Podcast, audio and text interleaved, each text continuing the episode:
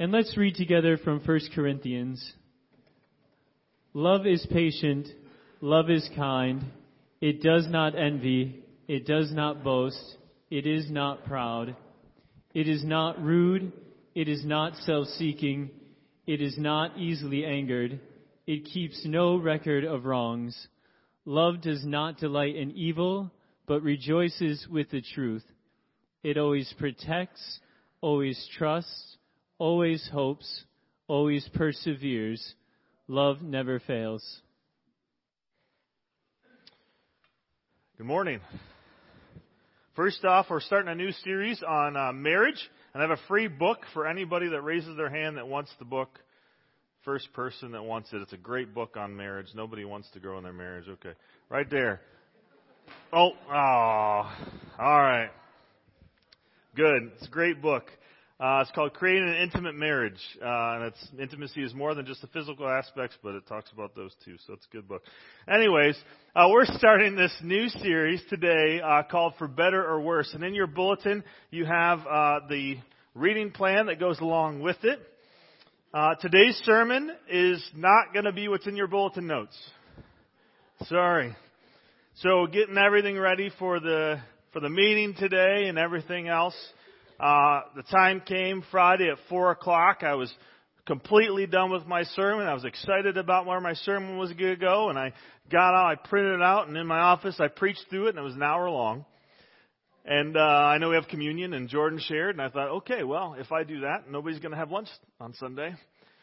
So I started praying, and, and, and now it's on the crunch time because I had a Friday night thing and a Saturday night thing, and and uh, God just kind of led me to take a huge chunk from that and do that next week. So next week we're going to do an exegesis, a fun word, of Ephesians 5. We're going to look at the role of a loving leader as a husband and a submissive wife, which is a nice fun topic in our culture. So we're going to tackle that and make sure we have enough time to tackle what that looks like. So because of that, today, uh, we're going to dive into uh, how God has designed marriage, and then we're going to even look at some marriage myths. Now, before we dive into that, I do want to make uh, one comment about some of the changes going on here at the church. Um, one of the questions that we forgot to address this morning and that we didn't address before, someone says, well, with all these uh, staffing shifts that are happening, is your role going to change at all, uh, Phil? And the answer to that is no. Um, I'm still going to have the same role. In fact, with John now freed up to do some of the things that he's going to be freed up to do with this new shift, I'll probably actually have more time to do the job that I have been put in here so that he can take some of the things that often pull me from what my job description is. So my job role isn't changing at all in this shift. Uh, we're just really excited for how God is doing that. And then one more thing before we dive in, I just want to walk through. Here's what the series is going to look like. If you can go to that next slide on. Uh, today we're looking at biblical definition of marriage. Next week we're going to look at loving leadership and biblical submission. And then March 17th, we're going to look at how to navigate relational conflict in marriage. And then when we rewrote the Constitution, the question was, well, what about divorce? And, what does the Bible say about divorce? So on the 24th, we're going to look at that. What does the Bible say about divorce? And on the 31st, we're going to ask the question that was asked with our Constitution is, can someone who's been divorced previously serve as an elder or deacon? So we're going to tackle that passage in 1 Timothy together. April 7th, we're going to look at how to recover from divorce or how to help someone, support someone who's going through that or going through relational struggles. April 14th, we'll tackle some tough issues that often happen in marriage that make marriage difficult. Uh, on Easter, we're going to dive into the marriage between Christ and the church when in Ephesians 5, when Paul describes marriage, he actually says this is actually a description of Christ and the church. And so we're going to talk about how Christ died for the church and, and the gloriousness of that, of what Christ did for the church and rejoice in his resurrection. And then April 28th, we're going to look at sacrificial love, which is what I believe is the key to a healthy marriage. And then there may be another fun week, which I won't discuss yet, but we'll see if we get there. So let's uh, open in prayer. Dear Heavenly Father, as we dive into this series, God, we know this is such an important issue.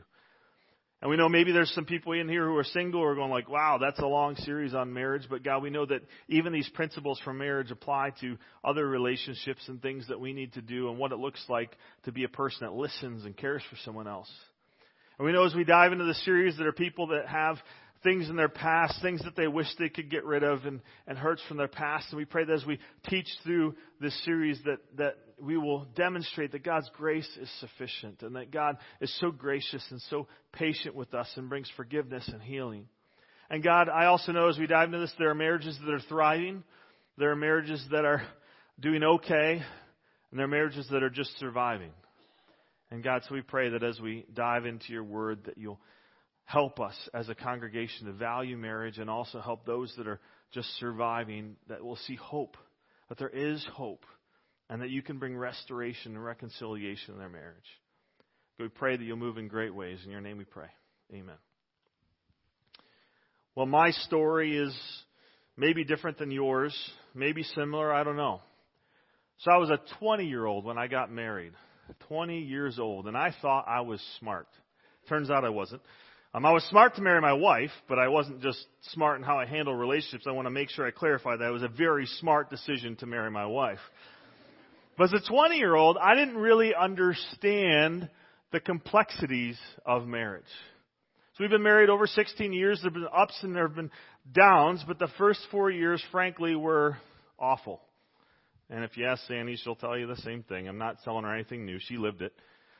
Um, but life was hard. You know, I we, we, we were both college students and, and finances were difficult, so I dropped out of school to work full time and and then she finished school and she got a job that she hated and every day she came home and complained about her job and and that, as, as a husband who wasn't very mature to listen and love and support her, I started getting really frustrated in the marriage and I disengaged emotionally and I threw myself into work and ministry, working 50 hours a week at work and, and doing youth ministry 30 hours a week. And part of that was just so I didn't have to deal with other stuff. I could always be busy. I had an excuse to, to be away. And frankly, if we didn't have a covenantal view of marriage, there's no chance we would have lasted those four years if I wasn't a Christian and I didn't think that God had created marriage for a purpose, I would have just said, I'm done with that. In fact, there were times that I thought, would someone hire a youth pastor that's been divorced? I didn't consider divorce an option because I knew how God, I knew what God thought about divorce and marriage, but at the same time, I felt like we were in such a miserable spot, I couldn't imagine this being a forever thing. In 2006, two years, four years into our marriage, we moved to Grand Rapids, and God did something awesome. We had free time, and we didn't know anybody, so we were forced to spend time together. And uh, and during that time, it was when the Tigers were making their push to go to the World Series in 2006. Also during that time, we learned to play a game called Settlers of Catan.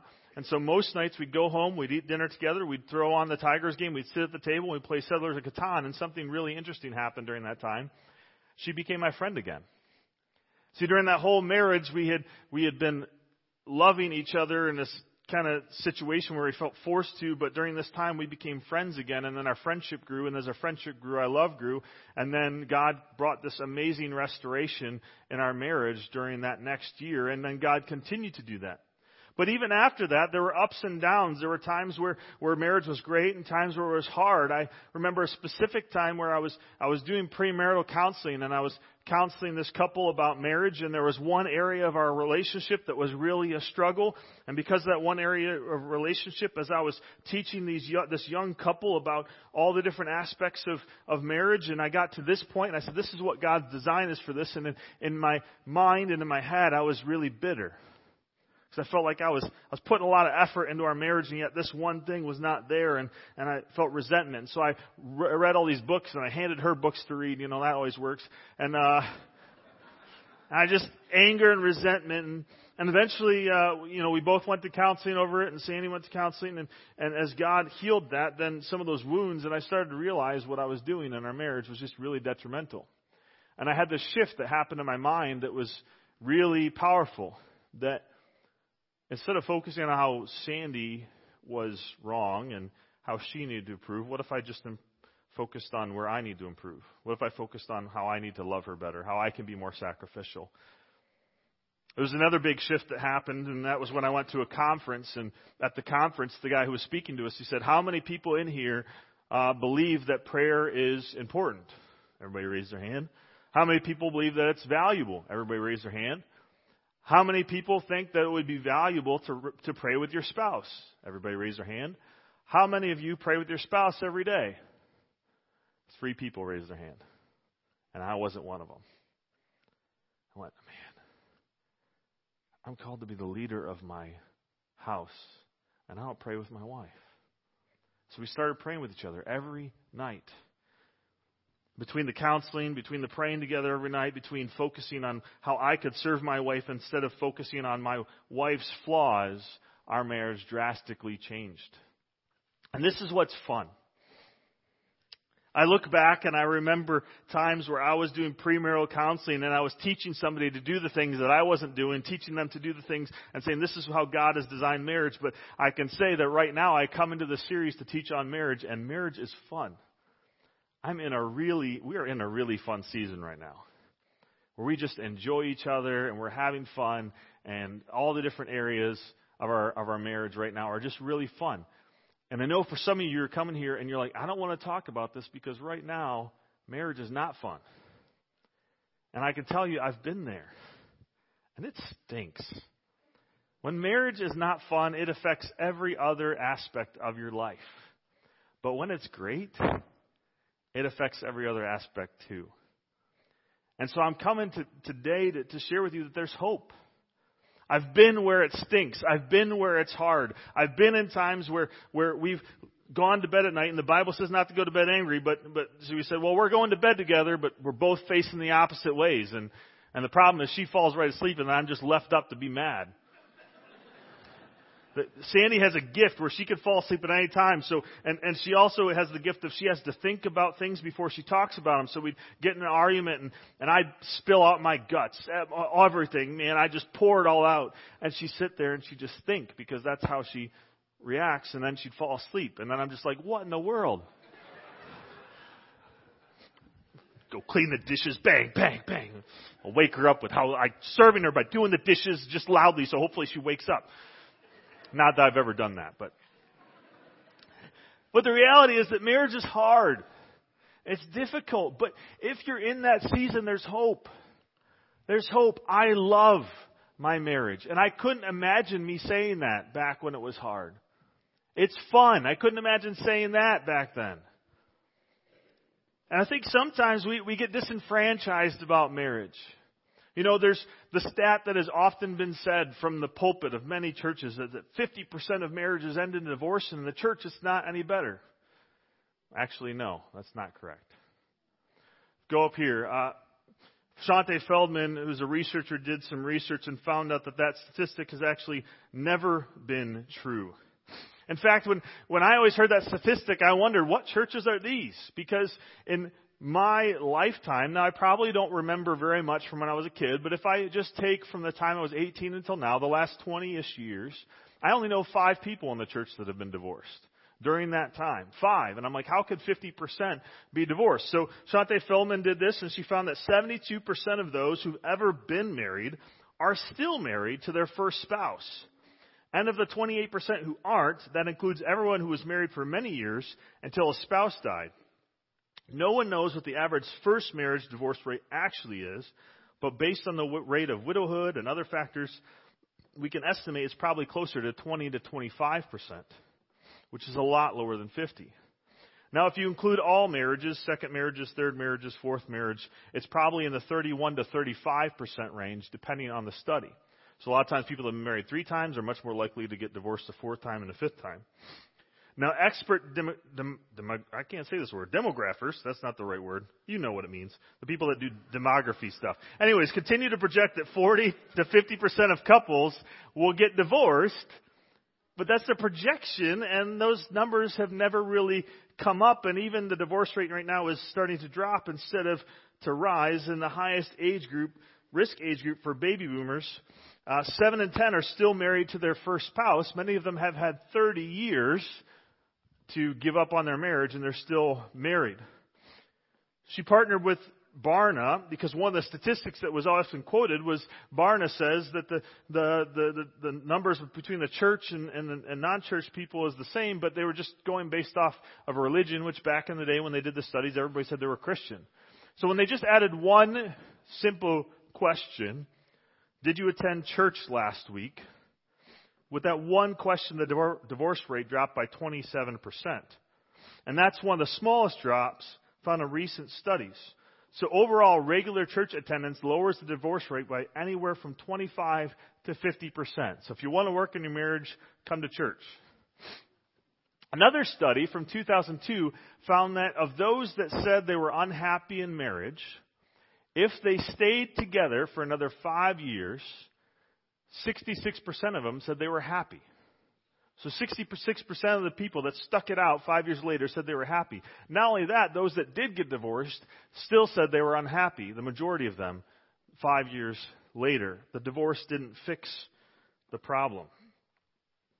But we go back and we look at these things, and the reality is that if Sandy and I didn't have a covenantal view of what marriage was, we wouldn't be experiencing the tremendous blessing that we're currently experiencing. If we had given up when it was too hard, we would now think that, wow, that was a, a mistake, and, and we would now not be reaping the benefits of what we currently have. But in our culture, we're in an interesting time because until a few years ago, we never had to define what marriage was. And so recently, the government redefined marriage. But the reality is that the, the government really doesn't have the right to redefine marriage. They can redefine what marriage means in America, but the government isn't the one who defined marriage in the first place. God created marriage, and God defined marriage. And so when we think about what marriage is, we need to look to the scriptures. John Stott said this about marriage. Marriage is an exclusive heterosexual covenant between one man and one woman, ordained and sealed by God, preceded by the leaving of parents, consummated in sexual union, issuing in permanent, mutually supportive partnerships, and are normally crowned with the gift of children. Not that that happens in every marriage, but it is often the case. My simple definition is God defined marriage one man, one woman for one life. That's his intention. A covenant relationship. Timothy Keller says this about marriage. Marriage is a glorious, is glorious, but hard. It's a burning joy and strength, and yet it also involves blood, sweat, and tears. Humbling defeats and exhausting victories. No marriage I know more of a few weeks old could be described as a fairy tale come true. Next week, we're going to dive into Ephesians 5, 21 to 33, but I want to read it to give you a preview. Verse 21 Submit to one another out of reverence for Christ. Paul has been talking about, about what it looks like to live by the Spirit. And in 21, he says, submit to one another out of reverence to Christ. And then he goes on to show what does it look like to have mutual submission. How does a wife mutually submit? How does a husband mutually submit? And, and in wives, it looks like this. Wives, and the word submit here isn't there. It's in the same way, wives, yourselves to your own husbands, as you do to the Lord. For the husband is the head of the wife, as Christ is the head of the church, his body, of which he is the Savior. Now, as the church submits to Christ, so also wives should submit to their husbands in everything. Now, if you're a wife and you're reading that, you're going, wow, that sounds crazy. Well, next week we're going to talk about that, what that looks like. So if you're mad at me now, don't get mad at me yet. Wait till next week. Then you can get mad at me after I explain it. Verse 25, husbands love your wives just as Christ loved the church and gave himself up for her to make her holy, cleansing her by the washing with water through the word, and to present her to himself as a radiant church without stain or wrinkle or any other blemish, but holy and blameless. In this same way, husbands ought to love their wives as their own bodies. He who loves his wife loves himself. After all, no one has ever hated their own body, but they feed and care for their body, just as Christ does the church. For we are members of his body. Notice Paul uses twice as many words to talk to the men. Sometimes we're a little dense. We need to hear it more. But I'll point out that the, the, the role of a man is to lovingly lead his wife. Verse 31, for this reason a man will leave his father and his mother and be united to his wife, and the two will become one flesh. What Paul is doing here is he's quoting Genesis 2, where God created the first wedding ceremony, created marriage. But then he says in verse 32, this is a profound mystery, but I'm talking about Christ and the church. However, each of you must also love his wife as he loves himself, and the wife must respect his husband. Paul's saying, look, there's this beautiful picture. And when I talk about this beautiful picture, I'm actually saying this is describing Christ and the church. So our marriages are meant to be a picture of Christ's love for the church. And for many of you, you might go, well, I got a bad picture. You know, I got, you know, back in the day when you send the kids forward, I was, you know, my my parents had a remote control. It was called me, and I would go and I would click the channels, you know, and and adjust the tinfoil, you know, and try and get the right picture. And some of you kids are like, "What in the world are you talking about?" But you know, sometimes our marriages are, are, are they're a rough picture. It doesn't really come in. It's not really demonstrating Christ in the church. But but this this beautiful union of marriage is meant to is meant to be a shining light to a dark world that who Christ is and his love for the church. So let's let's go back to Genesis 2. Let's go back to the beginning where God created marriage. Genesis 2:15. The Lord God took the man and put him in the garden of Eden to work on it and take care of it. God gave Adam a job. I think sometimes that's why us as men we often struggle to not find our identity in our work is God created us with a purpose. And the Lord God commanded the man, You are free to eat from any tree in the garden, but you must not eat from the tree of the knowledge of good and evil. For when you eat from it, you will certainly die. Adam knew that restriction. He, he knew what God had set aside about this matter. Verse 18 Then the Lord God said, It is not good for the man to be alone. I will make a helper suitable for him. See, God created us in His image. And we're to be His image bearers, and, and so we're to, to, to uh, be a light to the world. This is, a, a, we're supposed to shine out and, and kind of in our dominion show who God is. But also part of that is that God has created us for relationships. The Trinity exists in a perfect relationship, and we're also created for relationships. And, and ultimately, we're created to be in a relationship with God, but even beyond that, we're to have companionship here on earth. And He says it's not good for man to be alone, so God created Eve. And it says that I will make a helper suitable for him. And sometimes people have used this to look down on women. Oh, she's just a helper. But you know the only other person who the Bible describes as a helper? God. All throughout the Old Testament, He's our helper. And even in John, when Jesus says that He's going to send us a helper, He's telling, we're sending us the Holy Spirit to be our helper.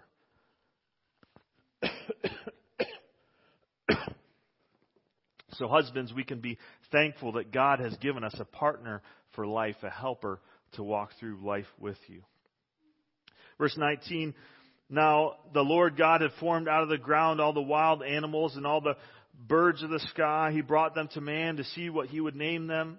And whatever the man called each living creature, that was its name. So God, so the man gave names to all the livestock and the birds of the sky and all the wild animals. Here we see Adam doing his job and naming animals. But for Adam, no suitable helper was found. You know, Adam's going out, he's naming them. Okay, your gorilla, your female gorilla, is that a different name? I don't know. You're a cow, you're a bull, you know, he's seeing male, female, different names, got it. This is a cool job. I, I got gypped in my family, right? Okay, so this last week we got, we got fish and the kids all get to name the fish, you know, and, and we got extra fish, so I finally had a chance to name them, and we have one female fish, and guess which fish I get to name? I can't think of a girl name for a fish. I got gypped anyways. I'm like trying to think all these names for fish. Adam had to be creative, you know. I don't know. Ostrich. I don't know how he did that. But anyways, he named them all. But he says he's looking at that and he's like, "Hey, where's my partner, right? Where's where's my partner?" There was no suitable partner found for him. He was missing something. GotQuestions.org, a, great website, says the Hebrew word translated suitable carries much more meaning than simply fit or appropriate. This word also means opposite or contrasting. This implies that the two beings were designed to work and fit together perfectly, not just physically, but in all ways. The strengths of each compensated for the weaknesses of the other. It was not good for the man to be alone, but together, Adam and Eve were something far stronger and more magnificent than either of them could ever have been alone.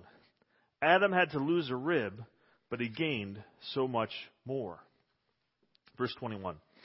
So the Lord God caused, caused the man to fall into a deep sleep, and while he was sleeping, he took one of the man's ribs and then closed up the place with flesh. Then the Lord God made a woman from the rib he had taken out of the man and brought her to the man. The man says, This is now bone of my bone and flesh of my flesh, and she shall be called woman, for she was taken out of a man. He's excited, you know?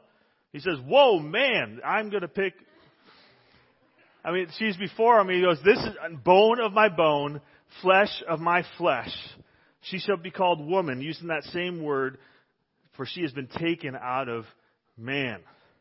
And then God here defines marriage. He performs the very first marriage ceremony. And God says that is why a man leaves his father and mother and is united to his wife, and they become one flesh. Adam and his wife were both naked, and they felt no shame. Says that's, that's why you leave your household. And this might be confusing to Adam and Eve. They're like, we don't have any parents. What do you mean, God? What are you talking about? But God's saying this is the, this is what marriage is. You, you leave your father and mother and you cleave, you, you, you become one flesh with your spouse. They were naked and unashamed. There was no shame. This parallels, this, this con, sorry, contrasts what happens in Genesis 3. After sin, they recognize they're naked and they're ashamed and they hide. But here they're naked and they're unashamed because there's true intimacy. I think the, the best word for, the best way to think of intimacy is into me you see. There was nothing held back. There was no shame, no guilt. Everything was laid bare. They, they were not worried about anything. They felt no shame. In Matthew 19, Jesus is asked about divorce. And in verse 3, the Pharisees are testing him. They say, Is it lawful for a man to divorce his wife for any and every reason? There was one sect of the Jews that, that thought you could divorce your wife for any reason. Didn't matter what the reason. If they cooked your soup too hot, you could divorce them. Verse 4, he says, Haven't you read, he replied, that at the beginning the Creator made them male and female, and said, For this reason, a man will leave his father and mother and be united to his wife, and the two will become flesh. So they are no longer two, but one flesh. Therefore, what God has joined together, let no one separate. Jesus takes the original marital contract from Genesis 2 and he adds something. What God has brought together, let no one separate. Saying this is a, this is a, a covenant relationship. You know, Tony Merida says this about that, the idea of covenant, that it's permanent, sacred, intimate, mutual, exclusive. Now I know there are some extenuating circumstances, some difficult circumstances, which is why the Bible even, why even later Jesus says in the case of adultery and Paul talks about in the case of desertion that because of our sin and because of those things that there are times where, where divorce can happen, but God's intention for marriage, God's purpose for marriage was it to be an exclusive relationship from the time someone puts their ring on the finger and says, I do, until the time that they die. But because of our culture, there are a lot of marriage myths that exist. A lot of things that, that maybe we don't think about. Um, things like, well, love should come easy. You know, you remember when you first start dating and you know, everything is like super cute and you know, that really annoying thing that drives you nuts about your husband now when you first were dating, you're like, that was so cute. It's so cute how he doesn't put away his dishes. No woman's ever said that, but but love is hard. It doesn't just come easy. There are times in your marriage where it comes easy and you have that, that feeling and you know, love is, is fun, but marriage takes work. And we can remember this last weekend where I was. It said, they said this every marriage is either moving towards oneness or drifting towards isolation. Every marriage is either moving towards oneness or drifting towards isolation. If you don't put the work into your marriage, more than likely you'll slowly drift away and not even realize it until it's too late. But, but, but I need to feel in love, right? That's the, that's what we always say, you know. You've lost that love and feeling. You know, we, we want to feel, you know, feel the feelings. You know, I, I, I just, I used to feel so in love and, and now those feelings don't exist. But the reality as Christians is that there are a lot more important things than our feelings. Do you think the Son of God felt like being brutally tortured and murdered so we could have life? Did God die so I could be happy? You know, Jesus says, you know, you, he knows we love him if we do what? Obey his commands. Sometimes I don't feel like obeying God's commands. Sometimes my feelings make me want to do different things, and yet that's how I know that I'm obeying God. Our feelings shouldn't dictate our actions. In fact, the times that we don't feel in love are the times that we should put in the most effort, that we should work the hardest. Because I know that right now I feel really in love with my wife. I want to go down and kiss her right now. I just really like her. And I haven't always felt that way. Sometimes I'm like, just stay away from me. But I know we got there because when we didn't feel this in love, I said, I'm gonna, I'm gonna continue to, to love my wife, even if I don't feel like it. And that's how we got here. I think a big problem in our relationships is we feel like we should have a 50-50 relationship, right? Every marriage, every relationship should be 50-50. But the problem with the 50-50 marriage is someone's always a bad judge of distance. Let you think about that for a second. 50 50 marriages lead to what I call scorecard marriages. Here's the way it works I got my own score sheet. She's got her own score sheet. Today I did the dishes. I'll mark that off. Now tomorrow I'm not going to do the dishes. And then if she doesn't do the dishes the next day, I can mark her on a negative, you know, and, and I keep track. I did this, this, this, and this. And until she does these things, then we're not even. And I harbor resentment and anger. A lot of times the scorecards are completely different. Sometimes the men's scorecard only has one word on it, sex. And then if the other one, I'm just being honest, sometimes that's the scorecard. And we have these scorecards, if this doesn't happen, then this doesn't happen, and then we get in these relationship troubles where we're always pushing against each other because we're always keeping score of who's in the lead, and if the other person isn't putting the same amount of work, then I get mad and I harbor resentment. And that doesn't work. The scorecard marriage never works. Instead of us thinking about how I can sacrificially love my spouse, it lends to how my spouse is not doing what she should do, how she's not living up to her end of the bargain. I think another common myth about marriage is the one. You know, there's out there, I know there's the one. I know she exists. But then what happens is you marry the one, and then two months later, oh, that was the wrong one. I, I got to go back in the that that little thing that picks out the toys. I got the wrong present right here. You know, we think there's the one, but but Timothy Keller argues this. He says you never marry the right person. Well, that's encouraging, right? He explains it this way. Marriage brings you into a more intense proximity to another human being than any other relationship can. Therefore, the moment you marry someone, you and your spouse begin to change in profound ways. And you can't know ahead of time what the changes will be. So you don't know, you can't know who, who your spouse will actually be in the future until you get there. So in other words, the second you marry your spouse, you change them. And so if you don't like who they become, and you might have to look back at yourself because part of the reason why they're changing is because they married you because every relationship that we have changes us. And so when you get married to someone, you say, wow, they used to be like this. Well, the reality is that marriage changes us. And he says, Timothy Keller says, the reality is that all of us on some level or another are incompatible with each other. And so we all, I mean, man, I struggled with this when we were struggling with marriage because, you know, when we got married, me and Sandy have no similar interests. I mean, if I had my way, I would like just all day would be sports. So that's why me and Josh we have lots of blast. Sandy doesn't really like sports. So, and she likes things that I don't really like. And so, as we first got married, I'm like, what in the world do I do with her? I mean, she wants to do all this stuff, and I don't want to do any of it. I just want to sit at home and watch the Michigan game. Our biggest fight, right? Get this, this is fun. Immature 20 year old. It was the fourth quarter of a Michigan game Uh, we didn't get very many Michigan games because we lived in, in, in Pennsylvania, and so they didn't show very many. And Michigan was driving for the game-winning touchdown, right? Fourth quarter, two minutes left, and Sandy came and thought, "This is the time I need to talk about something really serious with Phil." So she starts talking to me about this really serious thing, and I'm listening to her, and I'm doing this thing. Husbands, have you done this thing? Yes, yes, honey, yes, honey.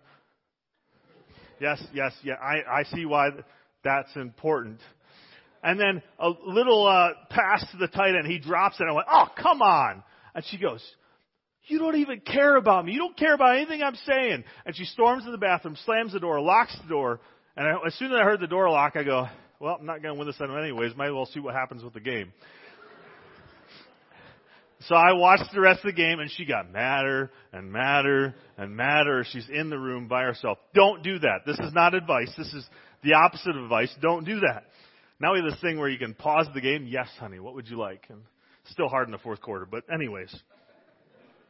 The point of this is that the second you commit to someone, when I tell my people, when I tell uh, those that are in premarital counseling, is the second you put the ring on the finger and you say I do, what you're saying to the other person is, You're the one. You're the one. There's not this weird the one out there. If there was always this the one, then what happened is if someone down the road made a mistake and married the wrong one, now your one is off the market and you can never be with the one. And what's going to happen? You know, everything would all get jumbled up and messed up. There, there's not this one out there. The one you're with is the one. Wasn't there a song back in the day? You can't something love the one you're with, I don't know. Anyways, so the one you're with is the one.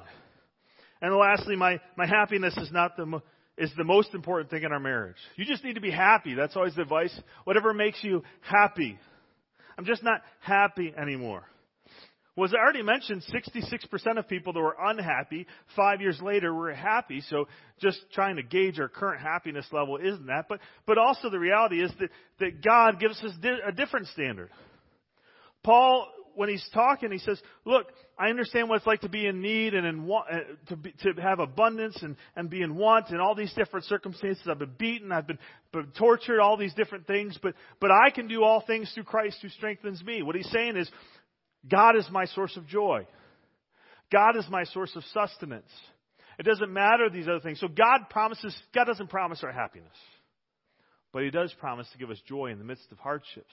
When we continue to seek Him and sometimes the benefit of that joy is happiness, and other times the benefit of that joy is comfort in the midst of trials. So, my encouragement to you today is don't buy into the marriage myths. God has created this beautiful thing called marriage, and if today marriage is a struggle, don't give up.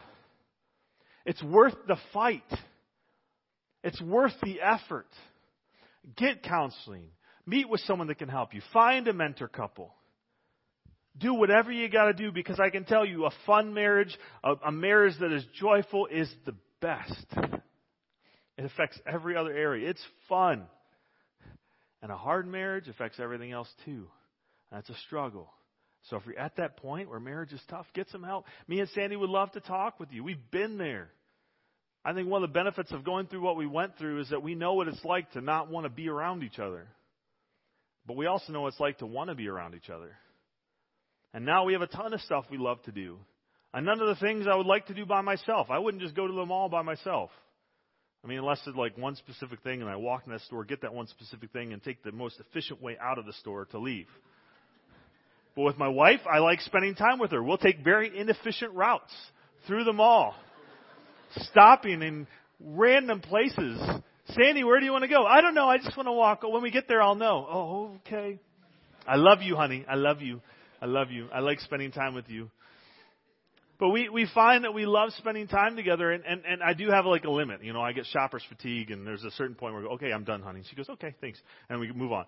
But but we learn to do things together where we just learn to enjoy each other's company, even if it's not a thing that we had picked to do on our own, because we love spending time together. And I want to encourage you that if you're in a bad place, that you can get there. And if you're single, good marriages exist and you can look forward to. First off, God has called some people to be single. If God has called you to that, embrace that and use the freedom that you have in your singleness that I don't have. I can't just go on a whim and do something. I got to figure out what to do with my kids and my wife. And so if you're single, you have a freedom that I don't have. But if you are single and you're looking to get married and you're hoping to get married, just don't believe all the stuff that this world says. Marriage can be a beautiful, wonderful, awesome thing. And it's worth it. So just encourage you God elevates marriage as this wonderful covenant. We shouldn't take it down a notch. Let's elevate it too, and let's pursue good marriages. Let's pray. Dear Heavenly Father, God, we need you. There may be many people in this service right now that their marriage is on the last thread. They've been struggling and fighting and and it's just hard. And so God, I pray right now that you'll wrap your loving arms around them and let them know that you care for them. Let you know let them know that there's hope. And God, I thank you that that, that we can look at your scriptures and know how you value marriages and, and how you've created it to be a beautiful thing. And even though sometimes it, it breaks down, that God, you care for us. And so, God, as we tackle this series and head forward in the series, I just pray that it will be encouragement to everyone here. And God, you'll bring about some reconciliation, some restoration, some forgiveness in marriages that people can go back and look back at the benchmark. I have so many benchmarks in my marriage of where God moved and changed and shifted. And that this series can be a benchmark where they can go back and say, this is where God started to really turn our marriage around.